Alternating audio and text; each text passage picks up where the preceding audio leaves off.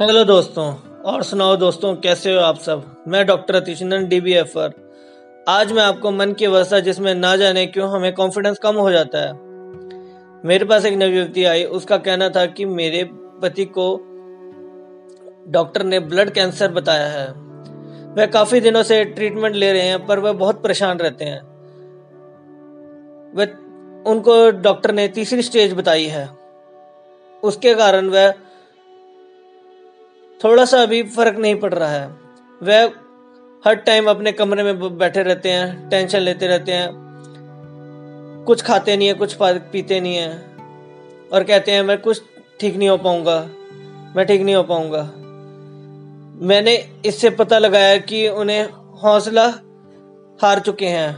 मैंने उनको दवाई दी। फिर भी वह हौसला छोड़ चुके थे। पहले तो मैंने उन्हें हौसला बढ़ाने के लिए दवाई दी और फिर उन्हें बताया कि आप ठीक हो सकते हैं। अब वह ठीक तो हो रहे हैं और खुश भी हैं। देखा अपने दोस्तों, वह शारीरिक बीमारी को हम मानसिक बदलाव दे सकते हैं, ठीक कर सकते हैं। अगर आपके पास कोई मरीज़ है तो मेरे पास लाएँ।